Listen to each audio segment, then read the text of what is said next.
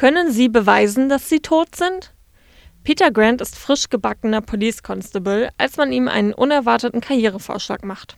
Er soll Zauberlehrling werden. Der erste in England seit 50 Jahren. Jetzt muss er sich mit einem Nest von Vampiren in Purley herumschlagen, einen Waffenstillstand zwischen Themsen Gott und Themsen Göttin aushandeln, Leichen in Covent Garden ausgraben. Alles ziemlich anstrengend. Und der Papierkram erst. Hallo ihr Lieben, ich bin's wieder Ronja und heute stelle ich euch wieder ein Buch vor. Es geht um den ersten Band der britischen Crime Fantasy Buchreihe Die Flüsse von London vom Schriftsteller und Drehbuchautor Ben Aronovich, das im DTV Verlag erschienen ist. Ich habe dieses Buch in meiner Zeit als Buchhändlerin sehr oft empfohlen, ohne es selbst gelesen zu haben, einfach nur weil die Kollegen so begeistert waren und jetzt musste ich es auch mal ausprobieren. Ich bin gerade fertig mit dem ersten Band geworden, da habe ich mir direkt den zweiten runtergeladen und als Hörbuch gehört. In einem durch. Flüsse von London ist der erste von aktuell acht Bänden. Es gibt noch drei Zusatzbücher mit Kurzgeschichten und Hintergrundinformationen und mindestens drei Graphic Novels, die zwischen den Bänden 4 und 6 spielen. Die Bücher erscheinen immer im Taschenbuchformat, sind deswegen handlich und können überall mit hingenommen werden. Den ersten Band hatte ich wochenlang immer in der Handtasche und konnte ihn überall rausholen und weiterlesen. So, jetzt erzähle ich euch erstmal, worum es geht. Peter Grant ist Police Constable in London.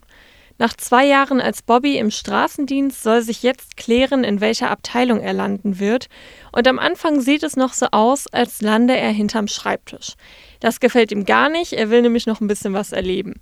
In seinem letzten Fall als Bobby stellt sich allerdings heraus, dass er eine Begabung fürs Magische hat und Übernatürliches wahrnehmen kann. Sein einziger Zeuge ist nämlich ein Geist, den nur er sehen kann. Und das entgeht seinen Vorgesetzten nicht. Ja, und jetzt Auftritt Thomas Nightingale. Er ist Polizeiinspektor und außerdem der letzte Zauberer Englands. Er wird Peter in den Grundlagen der Magie ausbilden. Ein grausamer Mord in Covent Garden führt den frisch gebackenen Zauberlehrling Peter und seinen Meister auf die Spur eines Schauspielers, der vor 200 Jahren an dieser Stelle den Tod fand.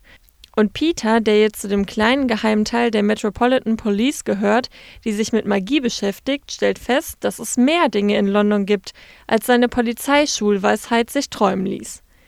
Wer hätte zum Beispiel gedacht, dass der Themsengott und die Themsengöttin verfeindet sind und dass ihre Familienfehde gravierende Auswirkungen auf alle Flüsse Londons hat?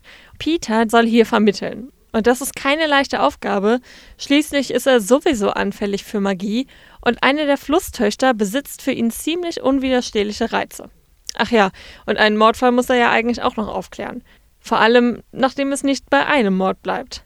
Zum Glück hat er Hilfe von Inspektor Nightingale und seiner Jahrgangskollegin Leslie, einer Freundin aus der Ausbildung, mit der es auch ab und zu knistert.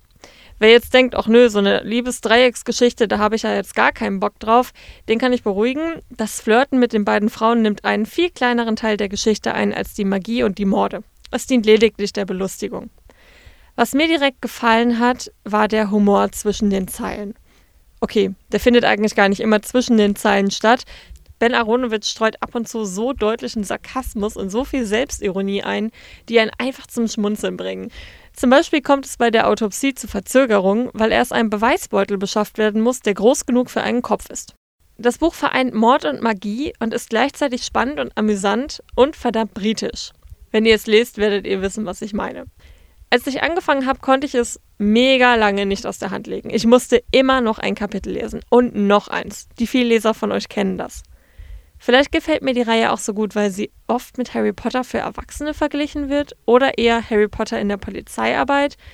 Ich muss aber auch zugeben, dass ich manchmal den Faden verloren habe, es manchmal ein bisschen langatmig fand und manchmal auch nichts mehr verstanden habe, weil es sehr, sehr viele Handlungsstränge gibt. Das lag aber auch oft daran, dass ich aus Zeitgründen sehr lange Pausen machen musste und dann nicht mehr im Thema war. Insgesamt ist die Geschichte aber trotzdem gut zu verstehen und wer wirklich mal den Faden verliert, kann auch einfach zurückblättern.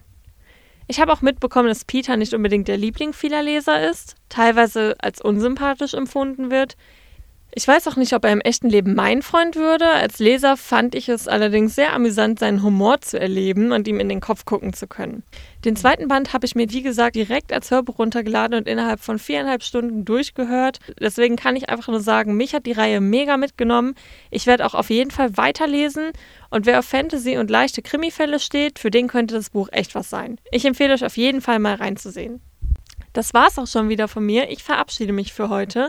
Hoffentlich habe ich euch ein bisschen neugierig gemacht und ihr guckt euch die Reihe mal genauer an. Wir hören uns demnächst. Bye.